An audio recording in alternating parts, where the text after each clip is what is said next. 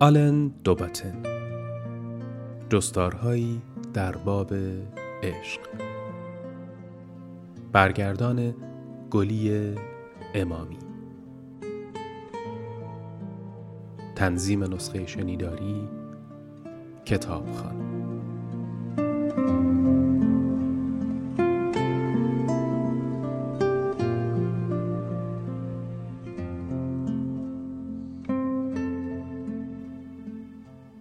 بخش یازدهم از دردسرهای عشق یکی این است که دست کم برای مدتی ممکن است به طور جدی احساس خوشبختی کنیم. اواخر ماه اوت با کلوه تصمیم گرفتیم سفری به اسپانیا برویم. سفر هم مثل عشق تلاشی است برای پیگیری رویا در واقعیت. در لندن بروشورهای آژانس مسافرتی یوتوپیا را خوانده بودیم. آژانسی که متخصص سفر به اسپانیا بود. برای اقامت خانه نوسازی شده ای را در روستایی در پشت کوههای والنسیا انتخاب کردیم. خانه در واقعیت بهتر از عکسهایش بود. اتاقها ساده چیده شده بودند. تأسیسات حمام کار می کرد. ایوانی داشت که چتری از درخت انگور بر آن سایه انداخته بود. دریاچه‌ای در نزدیکیش بود برای شنا و همسایه‌ای داشت که در حیات خانه بز نگه می داشت و از ما با روغن زیتون و پنیر سفید پذیرایی کرد. عصر بود که به فرودگاه رسیدیم. جاده کوهستانی را با تاکسی به مقصد خانه پیمودیم و بلافاصله رفتیم برای شنا. در آب زلال دریاچه شیرجه زدیم و در آفتاب غروب دراز کشیدیم تا خشک شدیم. بعد به خانه برگشتیم با بطری شراب و ظرفی زیتون در ایوان نشستیم و خورشید را تماشا کردیم که حالا داشت پشت تپه ها غروب می کرد. با لحنی شاعرانه گفتم قشنگتر از اینم مگه میشه؟ کلوه تاکید کرد واقعا مگه میشه؟ به شوخی گفتم واقعا میشه؟ یس هیچی نگو داری منظره رو خراب می‌کنی نه جدی میگم واقعا خیلی قشنگه تصورش رو هم نمی‌کردم که همچین جایی وجود داشته باشه مثل اینه که از باقی دنیا جداش کرده باشن مثل بهشتیه که هنوز کسی نتونسته خرابش کنه. کلوه گفت راست میگی. می‌تونم باقی عمرم رو اینجا بگذرونم. آره منم همینطور.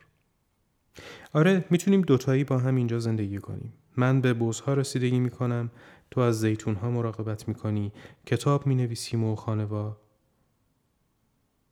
سرم را برگرداندم و دیدم کلوه چشمهایش را به نشانه درد بسته و اخم کرده.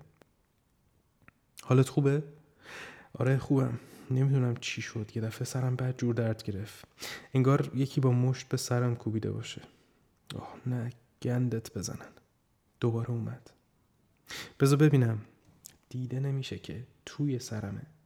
می‌دونم دارم باهات همدردی می‌کنم. بذار دراز بکشم. احتمالا مال راهه یا ارتفاع و این چیزا. بهتر برم تو دراز بکشم. تو همینجا بمون. نمی‌خواد بیای تو. منم الان خوب میشم. درد کلوه بهتر نشد. آسپرین خورد و رفت توی تخت ولی نتوانست بخوابد. مطمئن نبودم چقدر باید به دردش اهمیت بدهم. ولی نگران خصوصیت ذاتیش که همه چیز را دست کم می گرفت حد زدم باید چیز جدی باشد تصمیم گرفتم دکتر خبر کنم همسایه کشاورزمان و همسرش مشغول شام بودند که در خانهشان را زدم و با اسپانیولی شکسته بستم پرسیدم نزدیکترین دکتر کجاست معلوم شد آقای دکتر 20 کیلومتری دورتر زندگی می کند. آقای دکتر به عنوان یک پزشک روستایی بیش از حد موجه و موقر بود.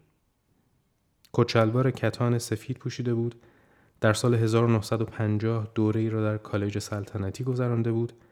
عاشق سنت تئاتر انگلیسی بود و از اینکه همراه من داشت برای معالجه خانومی که به محض ورود به اسپانیا بیمار شده بود می آمد خوشوقت به نظر می رسید. به خانه که رسیدیم وضع کلوه هنوز بهتر نشده بود. آن دو را با هم تنها گذاشتم و دلنگران در اتاق دیگر منتظر ماندم. ده دقیقه بعد دکتر بیرون آمد و با لحجه قلیز اسپانیولی گفت جای نگرانی نیست. پرسیدم حالش خوب میشه؟ بله تا فردا حالش بهتر میشه. خب مشکل چی بود؟ چیز مهمی نیست. کمی شکم، کمی سر. بین کسانی که برای تعطیلات به اینجا سفر می‌کنن رایجه. قرص دادم. در واقع نوعی انهدونیا توی سره. دکتر تشخیص انهدونیا داده بود. بیماری که انجمن پزشکی بریتانیا آن را واکنشی ناشی از وحشت ناگهانی مواجهه با خوشبختی می‌داند. انهدونیا در بین توریست هایی که به این نقطه اسپانیا می آمدند شایع بود. در واقع مسافرها هنگامی که با این فردوس برین مواجه شده و متوجه می شدند که خوشبختی زمینی می تواند تا این حد در دسترسشان باشد دچار واکنش جسمانی شدیدی می شدند. واکنشی طبیعی که در اصل برای مقابله با این موقعیت دلهراور در ذهن انسان تعبیه شده است. هرچند جستجوی خوشبختی هدف قایی ما بود، اما این هدف بر این باور مطلق مبتنی بود که خوشبختی فقط در آینده دور می تواند محقق شود. باوری که حالا با شادی به دست آمده در این روستا و البته به میزان کمتری با در کنار هم بودن به چالش کشیده شده بود. چرا ما چنین زندگی می کردیم؟ شاید چون برای لذت بردن در زمان حال به عوض پنهان شدن پشت باور دستیابی به خوشبختی در زندگی بعدی ما را درگیر واقعیتی ناقص و به نحو خطرناکی فرار می کرد. زندگی در زمان آینده کامل یعنی که زندگی آرمانی خلاف زندگی فعلی داشته باشیم. زندگی که ما را از متعهد شدن به موقعیتمان نجات می دهد.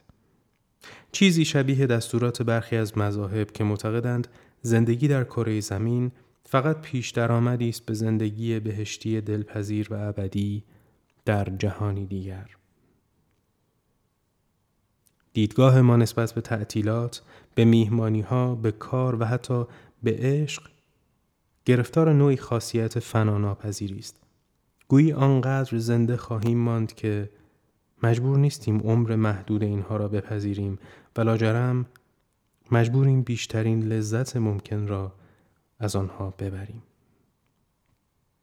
اگر کلوه بیمار شده بود دلیلش آیا این نبود که زمان حال با احساس نارضایتیش تلاقی کرده بود زمان حال برای لحظه کوتاه از اتفاقی که قرار بود در آینده نزدیک رخ بدهد خالی شده بود و آیا من هم به اندازه کلوه مستحق بیماری نبودم؟ آیا بارها پیش نیامده بود که لذت زمان حال را به اعتبار آینده نادیده گرفته باشم؟ چه بسیار ماجراهای عاشقانه که در آنها من به تدریج از تعهد پا پس کشیده بودم. با این دلخوشی همیشگی که ماجرای عاشقانه دیگری پیش خواهد آمد. آینده برخی از رضایت ها و امنیت های گذشته را در بر دارد. یادم میآید که در کودکی زمانی تعطیلات به مزاقم خوش می آمد که دوباره به خانه برمیگشتم. چرا که هیجان زمان حال جایش را به خاطرات می‌داد. تمام کودکیم را در انتظار تعطیلات زمستانی می ماندم. تعطیلاتی که برای دو هفته با خانوادهام به آلپ می رفتیم تا اسکی کنیم. اما وقتی بالای کوه بودم و به دره پوشیده از کاج زیر پا و آسمان آبی لطیف بالای سرم نگاه می کردم دچار دلشوره اکزیستانسیل می شدم که از خاطره آن موقعیت توهی می شد. خاطره ای که تنها از شرایط واقعی یعنی بالای کوه و آسمان آبی لطیف تشکیل شده بود و لاجرم از هرچه آن لحظه را جذاب می کرد خالی شده بود. زمان حال دلچسب نبود. نه به خاطر اینکه از شدت سرما آب دماغم راه افتاده بود یا تشنه بودم یا شال گردنم را فراموش کرده بودم نه تنها به دلیل اکراه هم برای پذیرفتن این واقعیت که سرانجام داشتم آنچه را که تمام سال در لایه های آسوده آینده پنهان بود زندگی می کردم. با وجود این به محض اینکه به پایین کوه می رسیدم به پشت سر و بالای کوه نگاه می کردم و اعلام می کردم که اسکی فوق ای بود و به این ترتیب بود که تعطیلات زمستانی و به طور کلی بیشتر زندگیم ادامه یافت.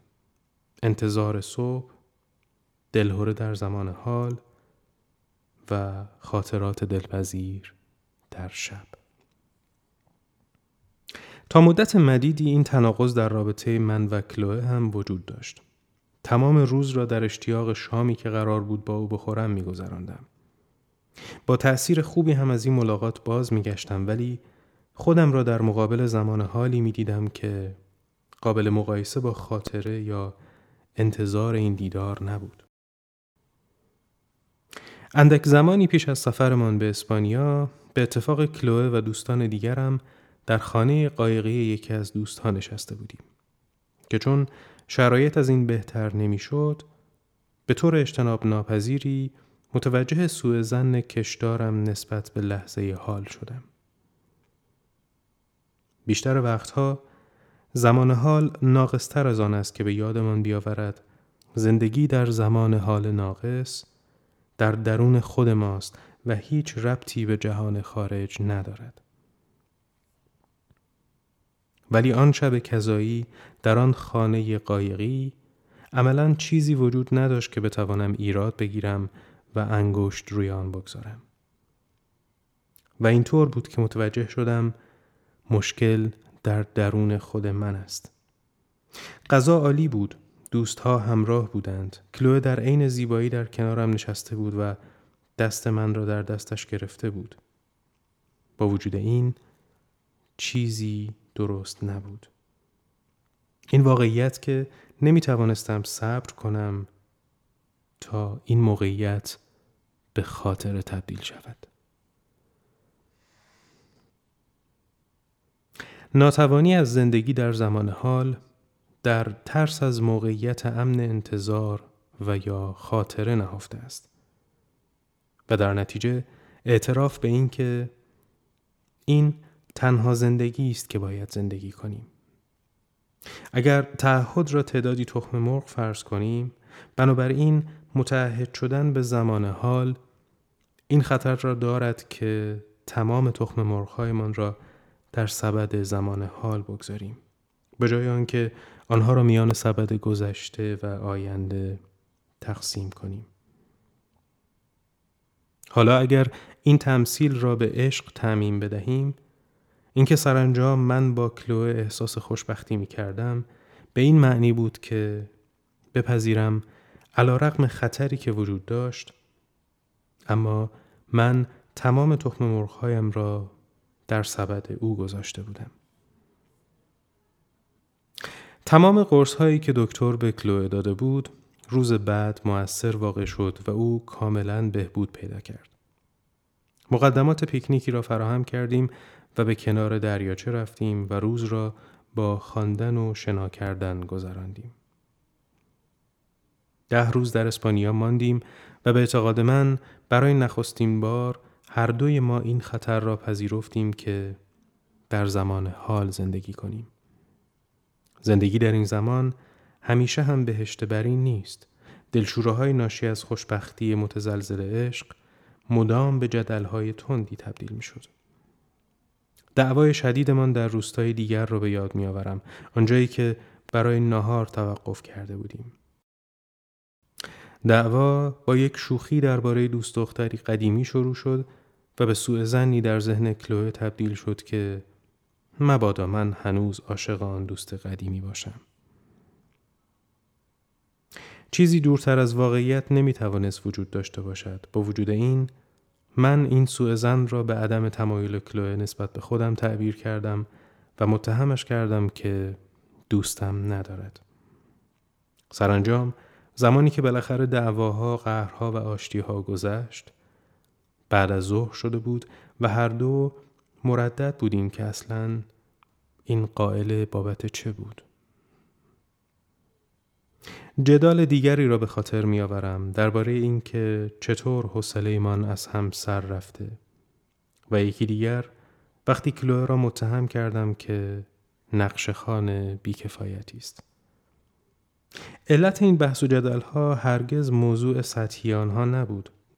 درست است کلوه توانایی نقش خواندن را نداشت یا من تحمل دور زدن های پیاپی در جاده های روستایی اسپانیا را نداشتم ولی آنچه در بطن ماجرا بود عمیقتر از این حرف ها بود. شدت اتهاماتی که به هم وارد می کردیم و خیلی ساده باور نکردنی بودن آنها حاکی از این نبود که ما چون از هم متنفر بودیم به هم گیر می دادیم بلکه به خاطر این بود که یکدیگر را بیش از حد دوست داشتیم. یا اگر خطر خلط مبحث را به جان بخرم به علت این بود که از این همه عاشق هم بودن متنفر بودیم. اتهام های ما مفهوم پیچیده نهفته ای داشت. از تو متنفرم چون عاشقت هستم. و نتیجه آن اعتراضی اساسی تر بود. از اینکه گزینه دیگری جز این گونه دوست داشتن تو ندارم از تو متنفرم لذت وابسته بودن به دیگری در مقابل وحشت فلج کننده ای که چون این وابستگی به وجود می آورد رنگ می بازد. دعواهای شدید گهگاهی ما در سفر والنسیا چیزی جز تخلیه نگرانی ناشی از آگاه شدن به این واقعیت نبود که هر یک از ما تمام تخم مرغهایش را در سبد دیگری قرار داده. جدلهای ما گاه کیفیتی کاملا نمایشی به خود می گرفت. لذت و شعفی از پرس کردن قفسه کتاب ها، پراکنده کردن قاشق و چنگال و به هم کوبیدن درها بروز می کرد. کلوه یک بار گفت اینکه می‌تونم اینطوری از تو متنفر باشم لذت بخشه. منو مطمئن می‌کنه که تو تحملش رو داری. که می‌تونم بهت بگم برو گم شو و تو هم چیزی به طرفم پرت می‌کنی و سر جات میمونی. ما سر هم داد می‌زدیم. بخشی به این دلیل که می‌خواستیم ببینیم آیا تحمل فریادهای همدیگر را داریم؟ می‌خواستیم ظرفیت همدیگر را برای بقا آزمایش کنیم. گرچه تلاش می‌کردیم همدیگر رو داغون کنیم اما می‌دونستیم که امنیت داریم.